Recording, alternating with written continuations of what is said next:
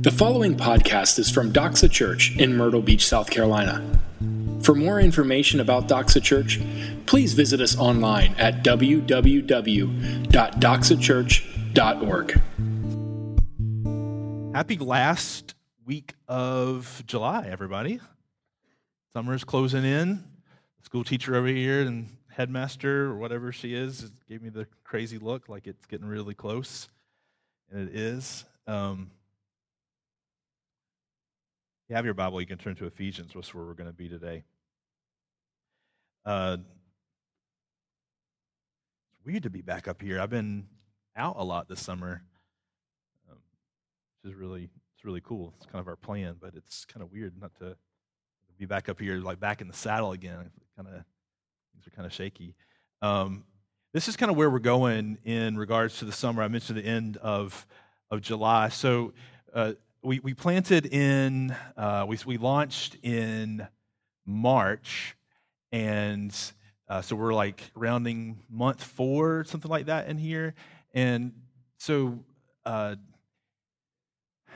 number one, I want to thank you guys. If you, if you are here, then you are a brave soul because it's not like what the product if you want to talk about the product that we put out on a sunday morning is the most polished clever coolest hippest kind of vibe that's going on if you're here i really have no idea why you are but we're so glad that you've joined joined us to be a part of this. And I just want to just like to thank you guys for coming, but also thank you guys for for bearing with me and with Dale and Kramer and all of us as we're trying to we're learning as we're going along in this. I've never done this before. I've never planted a church before. I've never been like the major majority speaker before, like week in and week out. It's kind of different. I used to be like where you are. It's, let me tell you, it's a different chair to be in up here, a different place to stand up here. It, it's um, I used to sit out there and think like, why isn't he doing this and why is he doing that? Does he know how long it's been? And and now I'm up here and I'm oblivious to it all, and you guys are doing the same thing, and that's fine, that's all right. But I'm learning on the job, so I take constructive criticism, even if I don't take it well. I might punch you in the face, but I'll think about it afterwards. Um, one thing I, I am trying to work on is my time.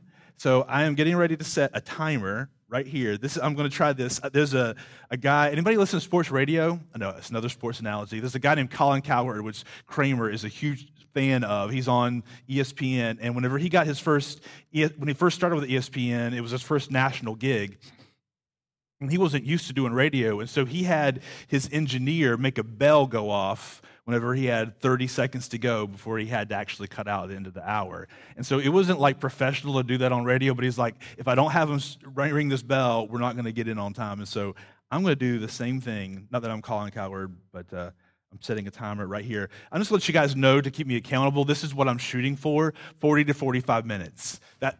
You're laughing, but that's what I'm shooting for. Last time I was up here, I went an hour, and so that's why I'm setting this the timer to keep help uh, keep me accountable on that also, just wanted to let you guys know what we're kind of kind of the um, the flow of things right now. So every if you're going to have a successful life, if you're going to have a successful organization, whether it's business or church, uh, it's going to be built on rhythms. That there are certain times of life that you're going to be really busy, but you can't be really busy all the time. You need time to rest. But you can't rest all the time or you never get anything done. So you have to develop some sort of some sort of rhythm of life that you have like times of rest and times of work, times of, uh, times of effort and times of relaxing, times of, times of advancing and times of kind of shoring up what you just advanced on, if that makes sense to you. And so the goal of us for this summer, because the, the team that we had, pretend that didn't happen, the team that we had, um, that's why. Thanks a lot. It's defective. It's not just because I can't it's defective. So I'll carry it with me. It'll be a prop that I'll go that I'll roll with. But uh, um,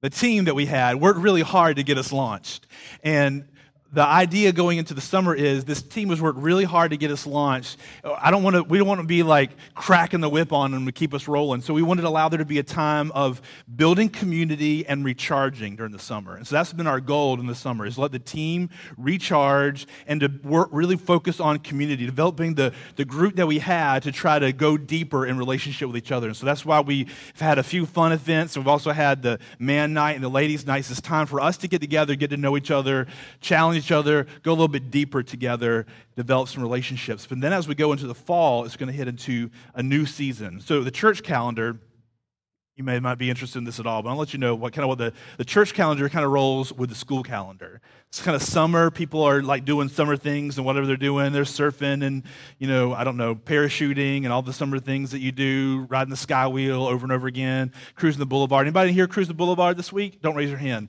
Um, cruising the boulevard, doing whatever fun stuff that you do during the summer. And then as we start to get closer to the school year, people start to like think about like getting back into a, a rhythm of life again. And so towards around the end of, of August, third week, fourth week of August, right around straddling Labor Day, people started to come, come back into church. And so we want to be ready for that. And so we're getting ready to gear up and we're going to focus this coming school year as a church on a thing that we're calling deep and wide. And so we're going to take about three or four weeks off of the Ephesians series. Don't yell and like get too excited. We're going to take about three, four weeks off, and we're going to talk about how are we as a church and how are we individuals going to focus on growing both deep and growing wide. Because there are some churches that focus on growing deep. Maybe you've been a part of those churches, and they're all about the scriptures and they're all about studies all the time. But they, it doesn't seem like they ever grow at all like outward. Like there's not really reaching people. And then there's some churches that are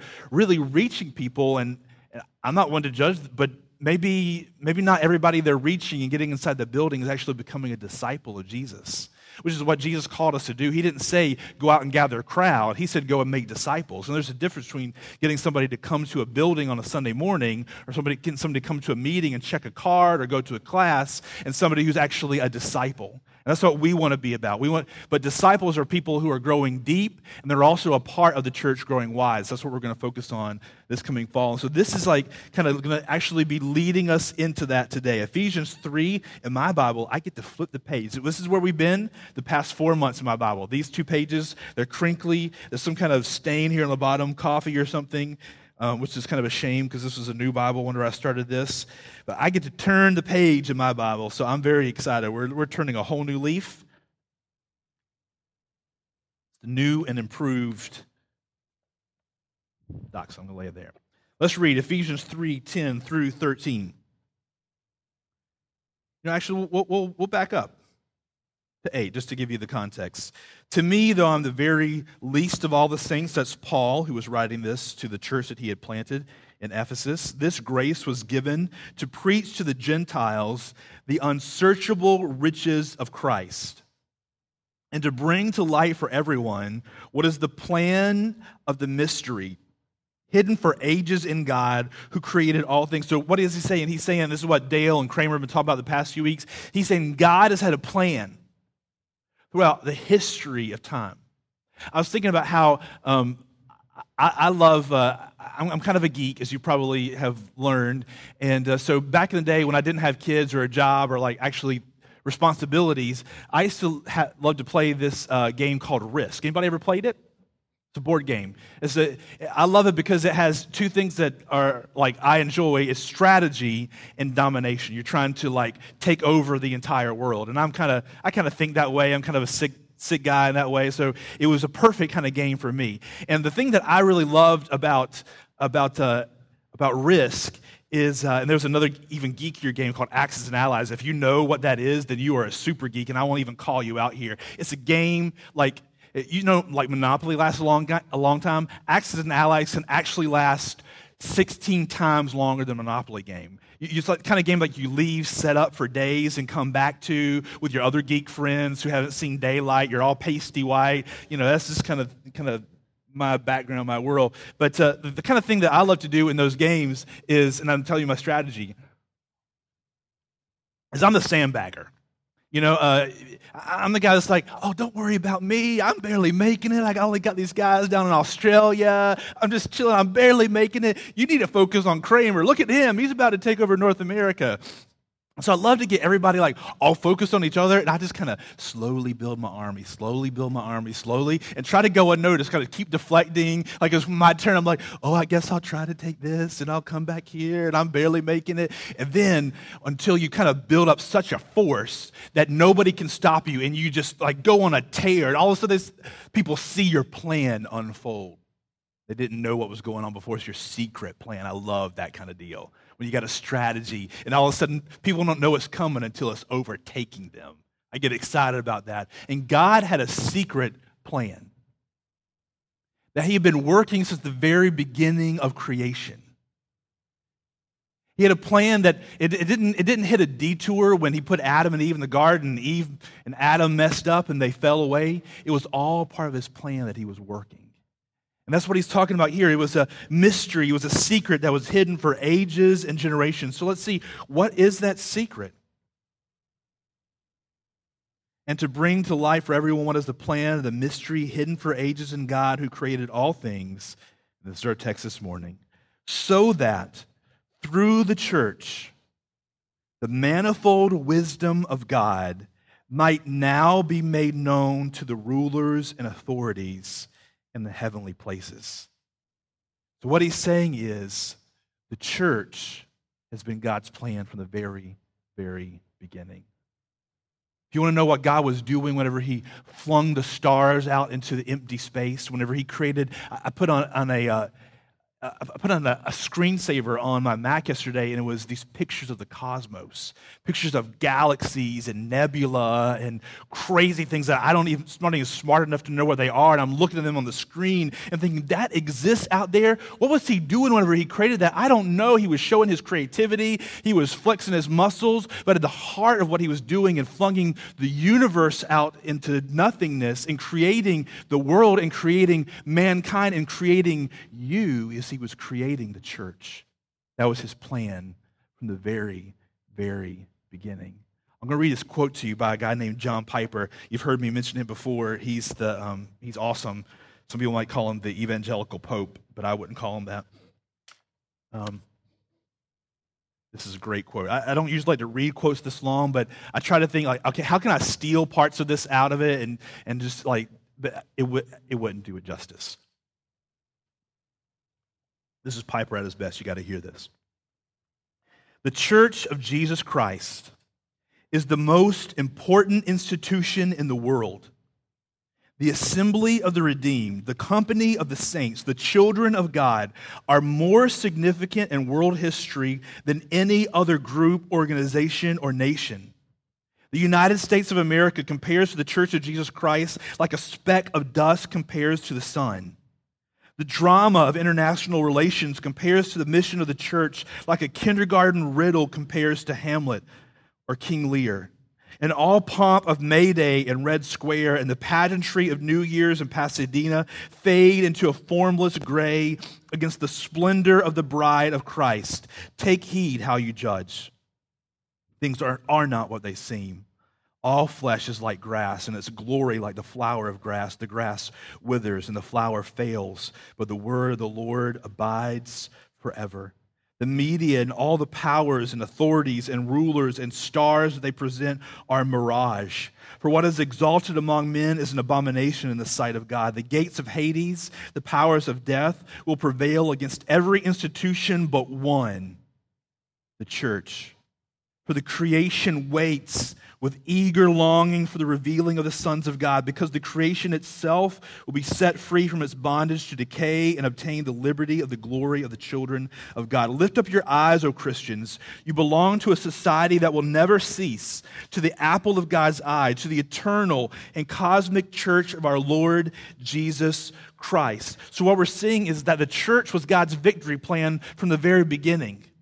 See, God had an enemy that was Satan, and he was set against God. It said that he was, he was once a part of God's his angelic host up in heaven, and he thought he was something, and so he created a rebellion against God. He got kicked out of heaven. He comes to earth. He tries to cause some mischief. He, he's pretty successful. He gets Adam and Eve, our grandfather's grandfather, grandfather, grandfather, grandfather, grandfather, grandfather, to mess up and to fall. And the whole world, the whole creation that God created perfect and good with man as the head of, all of a sudden falls into darkness and chaos. And so all the darkness and all the chaos and all the death and all the war and all the sickness and all the disease and all the all the suffering and, and frailty that we experience a part of human existence today happens because of that fall. Satan caused some mischief. There's an enemy of God that we find ourselves caught in this battle between. On, we're on the that geeky board I was telling you about, the Axis and Allies, you got the Allies, and that's, in this case, we'll say that's, that's God. You got the Axis powers, and they're fighting. We find ourselves the territory in between them that they're fighting over. And there's just been war that's been going on and on, and Satan's been getting some, it's seeming, getting some licks in, getting some punches in. He's messing things up. He's, he's, he's seemingly messing up the game plan. But all the while, God's been having this plan that He's been working from the very, very beginning. All the while. And we are the victory plan. Not the 25 people in this room, but the church at large, the capital C church. All of the redeemed people of Jesus Christ across the whole globe throughout all of time. We are God's victory plan. All the while he was taking punches, it looked like Satan was had the upper hand. He had destroyed God's creation. He had it going down a dark path. He had it going down the wrong way. The world is full of chaos and darkness and death. He seemingly has got a, a hard blow in, but God had a plan that was going on in the middle of that darkness, in the middle of the blows that Satan was getting in, he was creating the church. He was creating a people for his own possession. And that we find ourselves in the middle of this great cosmic story. You know, if you, if you read a, if you see the elements of story, you usually have a protagonist and an antagonist, and you have the elements of the story that, that climax at the climax, and then find resolution. Um, but usually the, the protagonist, in a lot of stories, not all the time, but a lot of times the protagonist isn't looking for a fight. They're, they're not looking to, to, uh, to get in the deal, uh, one of my, again, I'm just going to go straight up geeky for you guys this morning. I love The Lord of the Rings. I read the whole trilogy at least three times, watched the movies. I don't know how many times I can tell you. But Frodo did not find himself, just stick with me if you like, like, that's so stupid, just stick with me. If Frodo did not find himself sitting around in the Shire hoping for an adventure, he had sort of some kind of longing going on, but, but, but, but really the, the hobbitness of him, he just wanted to, to eat and have have tea. Particularly Bobo, his uncle, who started the whole thing in The Hobbit.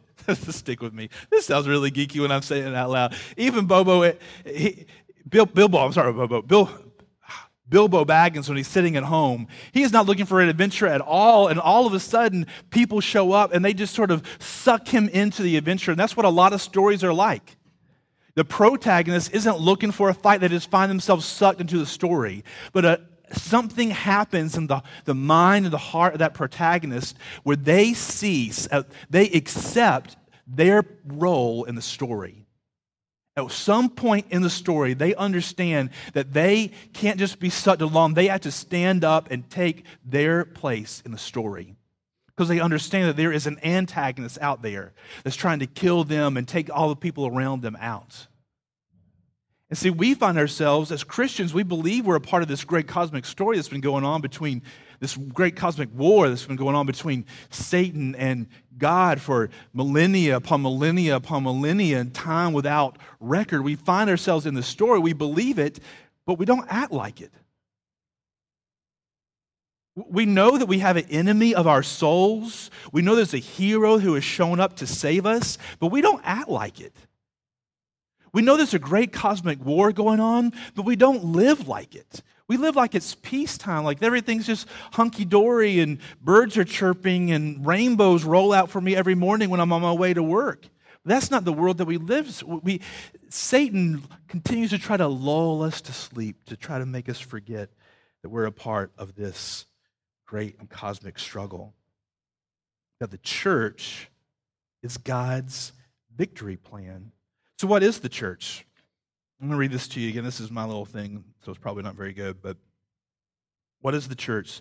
The church is the new community of Jesus that has been created by calling to himself a people from every nation, gender, ethnicity, language, tribe, socioeconomic background through the revolutionary gospel and the power of the Holy Spirit The church is the new community of Jesus that has been created by calling to himself a people from every nation, gender, ethnicity, language, tribe, and socioeconomic background through the revolutionary gospel and the power of the Holy Spirit.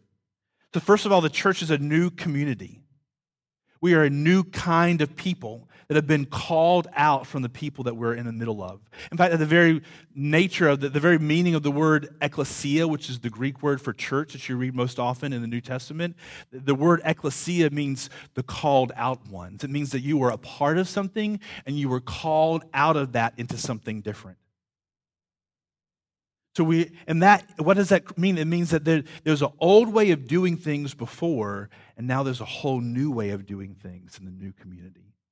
There was a whole, there was a whole other way of thinking about your finances, thinking about your marriage, thinking about your kids, thinking about your career, thinking about what car you drive or how fast you drive it or where you drive it or where you live or what kind of house you live in or what size it is or all these questions, what kind of clothes you wear, where you're going, what your what your future is going to be, all these questions that we approach it differently because we're a part of a new community because we have been called out of darkness into light. We've been called out of that kingdom that was been warring against God's kingdom. We've been called into his kingdom. We've been won to himself by the hero.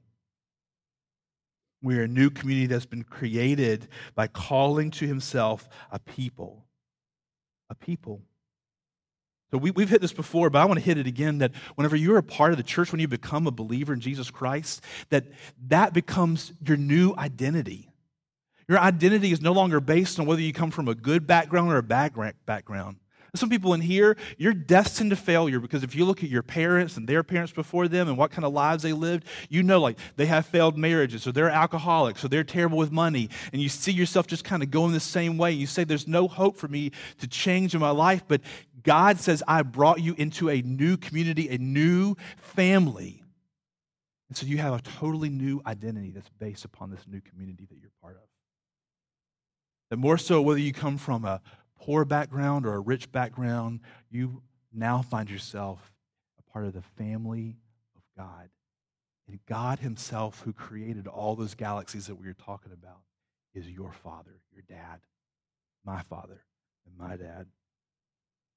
And he's called a people from every nation, every gender, every ethnicity, every language, every tribe, and socioeconomic background. When we look at, when if you skip to the end of the book at Revelation, the book of Revelation, let's talk about the end times, a lot of stuff that frankly I don't understand. But here's some, some things that are very, very clear. When you see the congregation of the redeemed before the throne, it says that they are gathered from every tribe every nation, every language, every people. There's going to be people speaking Swahili in the new heaven and the new earth. The majority of people will not be white, middle class Americans from the South. We will be the ones that are in the minority. Christianity does not equal American Christianity.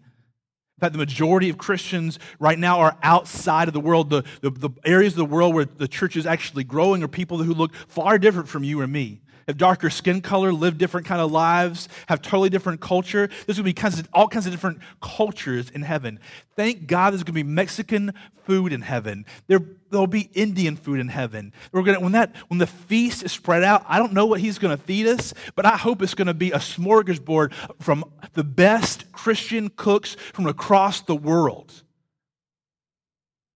Ethiopia, East Africa, South Africa, all over the world. We are only a part of that. That should, that should excite you or me that we have been called out to be a part of a people that are going to reflect true multicultural, multiracial equality and unity together.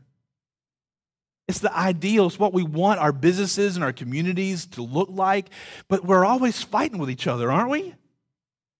You get a bunch of people who are different together, and they, they either peacefully coexist separately, or they fight with each other, or they sort of like mix in such a way that they don't even, you don't even see the uniqueness anymore. But in the church of God and the new family, the new community He's creating, there's all the different languages and tribes and ethnicities all living together in unity.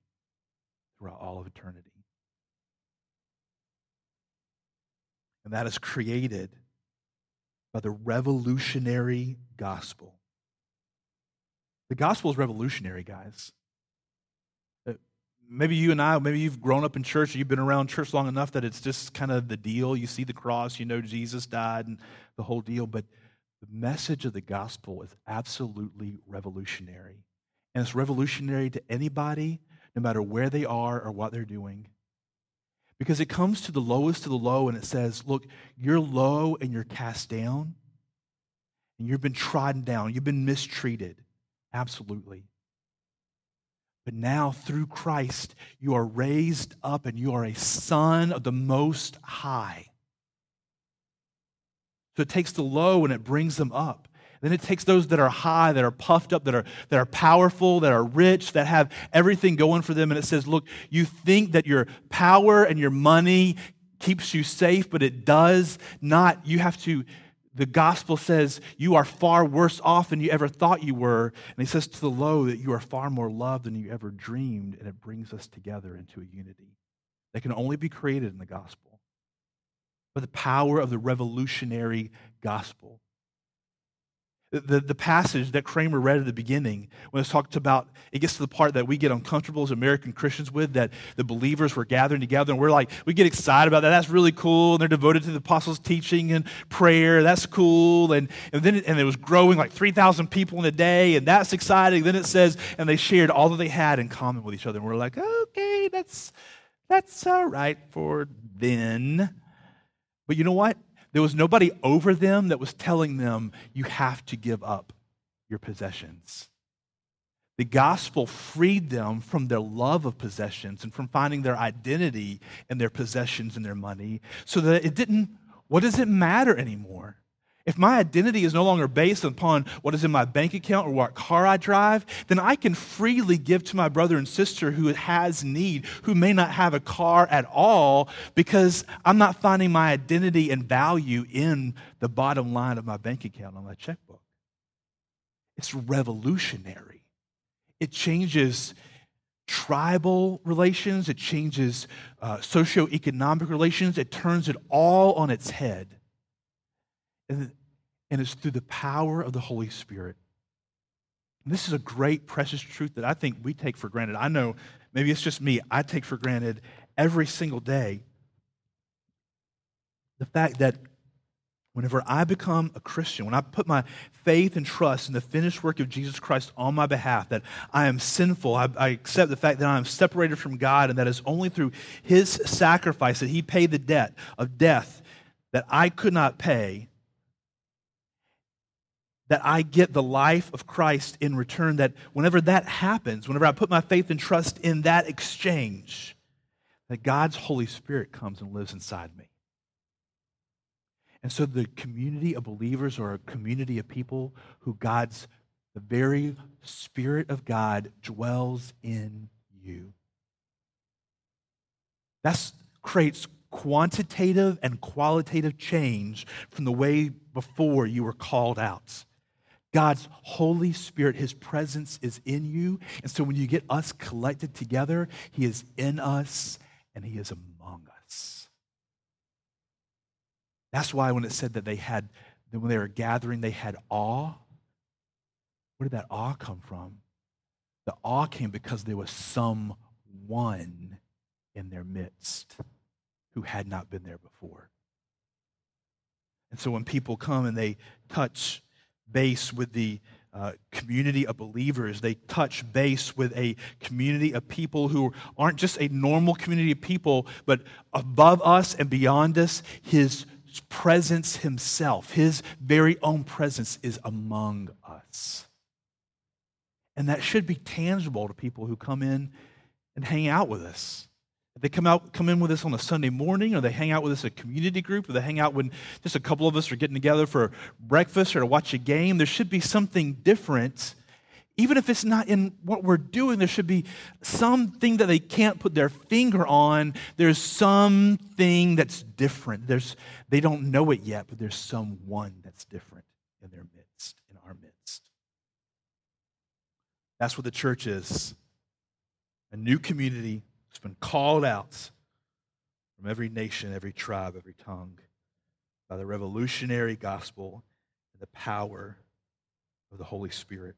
So that's what the church is. So, how is that church God's victory plan? How's that God's victory plan? Well, it's because the church is the hope of the world.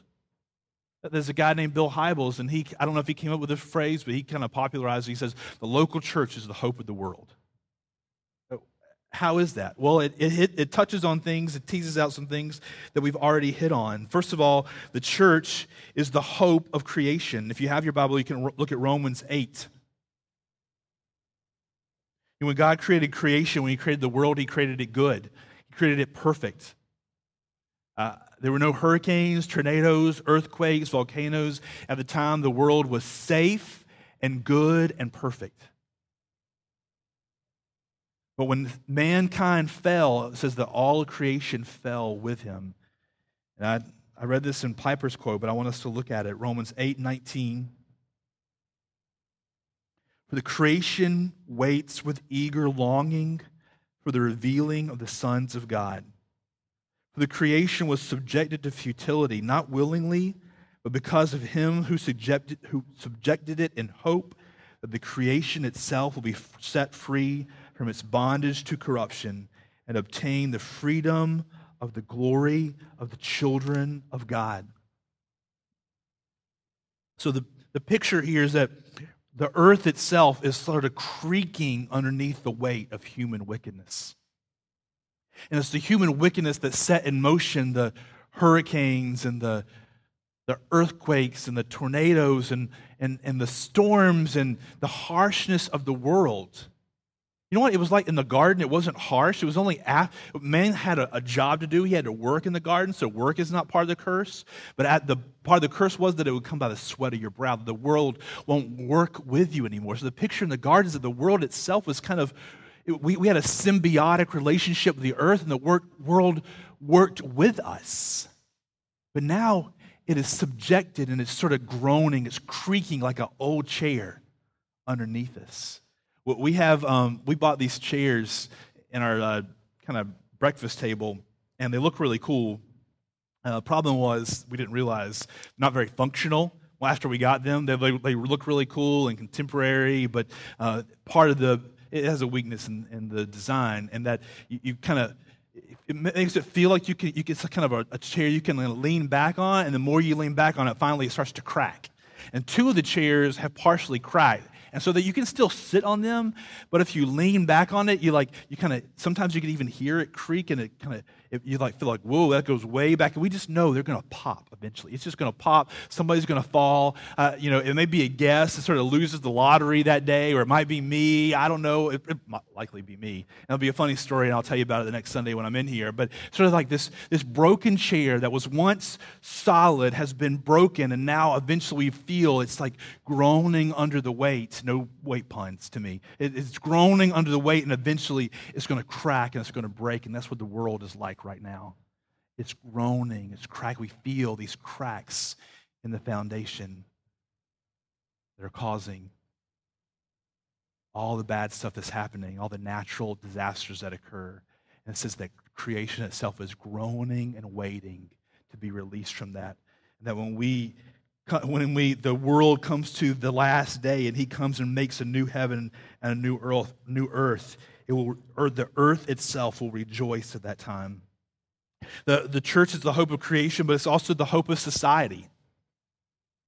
It's the hope of society. We already touched on it, how inside the church is every tribe, nation, language, socioeconomic background. Well, the world, we, like we know, just in general, like, like rich people and poor people should get along with each other. Rich people should help out poor people. This is kind of common sense that we kind of know. Like, people shouldn't fight with each other and kill each other. We should sort of live with each other in some kind of unity. And so we tried lots of different exercises to try to make that happen. We tried different forms of government, different forms of economies. We've gone, we say, okay, the, the capitalistic, uh, democratic society doesn't really work. Like, we still see the, the rich are, are raised up and they're the powerful ones and they're the ones that kind of, you know, control everything like puppet masters. And so we'll try communism. And so that it'll sort of be flat. But then we see communism, like that doesn't quite work out like we planned either. And it's all like we try different kinds of things and everything, nothing quite works right. Well, if we design the, the neighborhood a little bit different, like, okay, so like we have a ghetto over here and we have the rich people over here. Like this is the hot thing now in like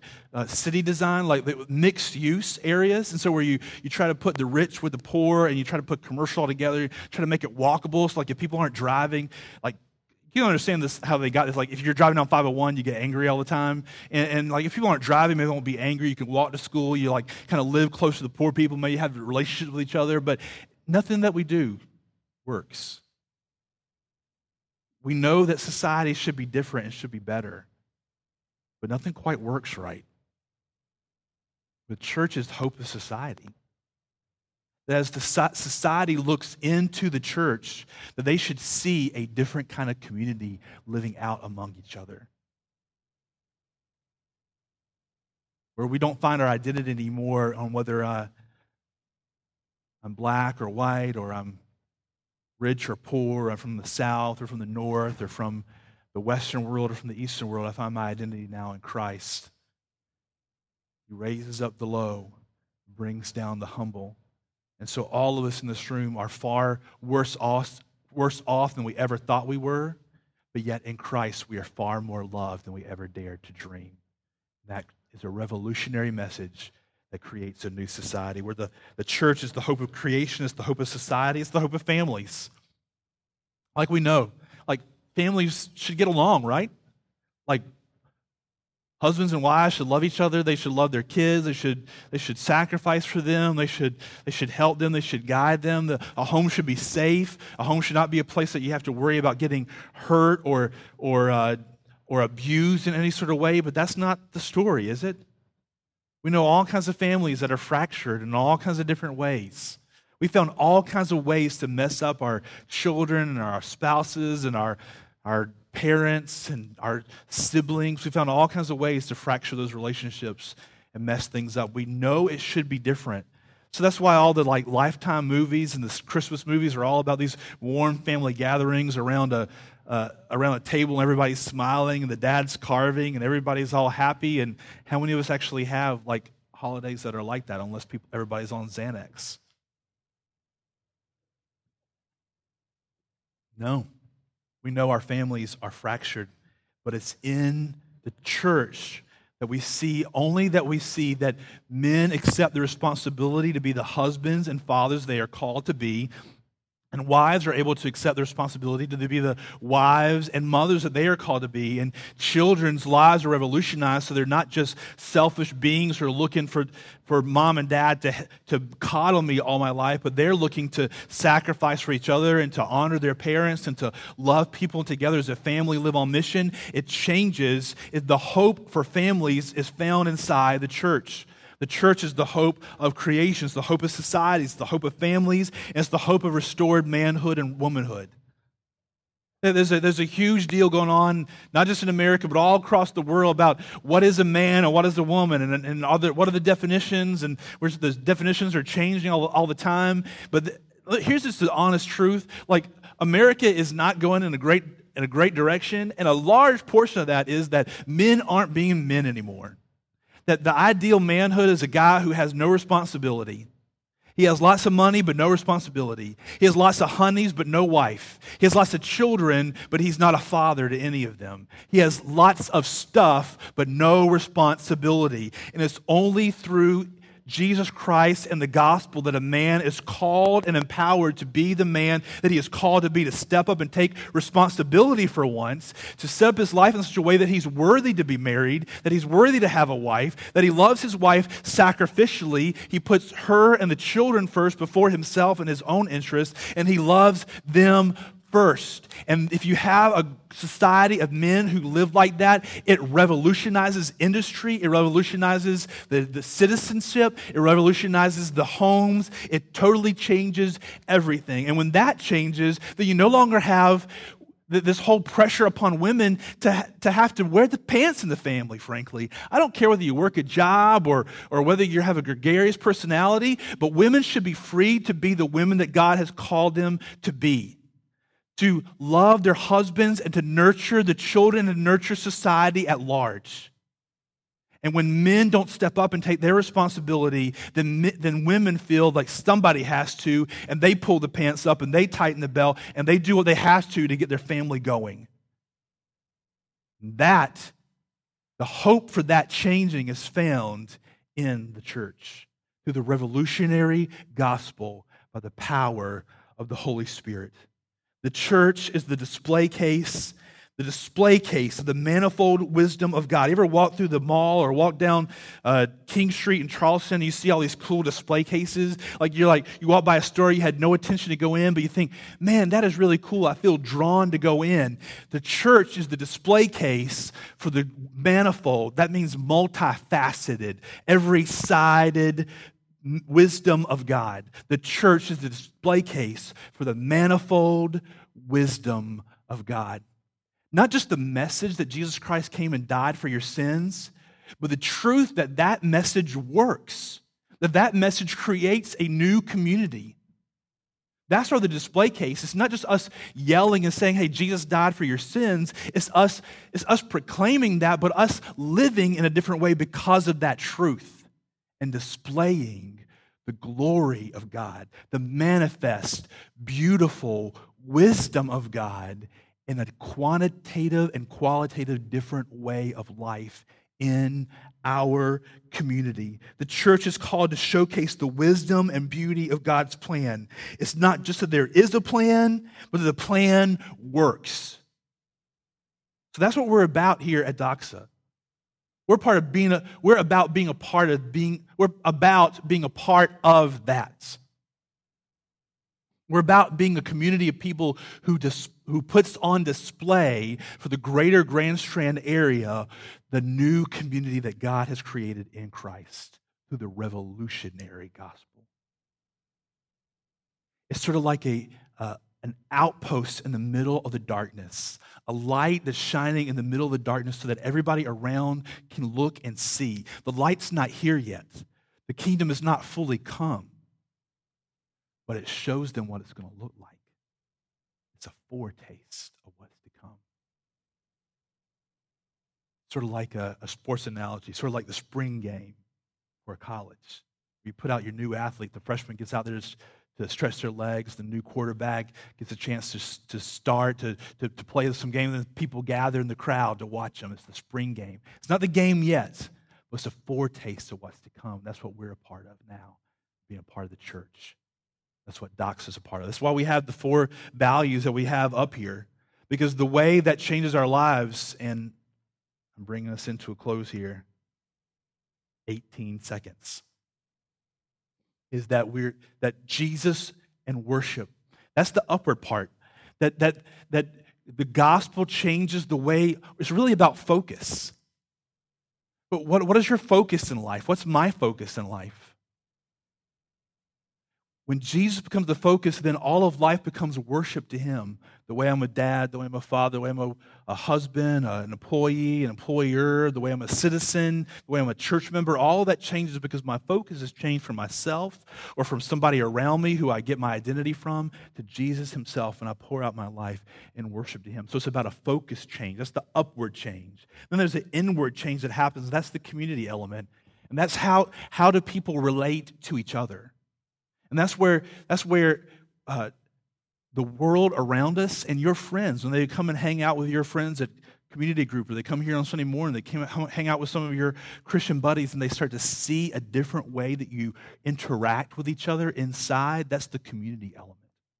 That we react with each other differently because of the revolutionary gospel. That's the inward part. And then the outward focus is mission.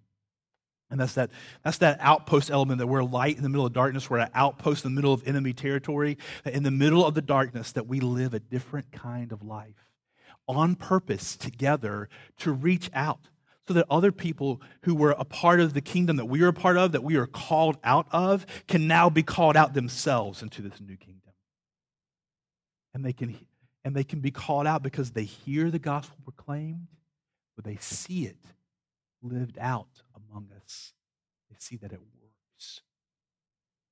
Not just that it that they believe something different, that belief creates a different kind of society that can only be created by the revolutionary gospel of Jesus Christ. Right. Father, we, um, we forget that we're a part of this great and cosmic story.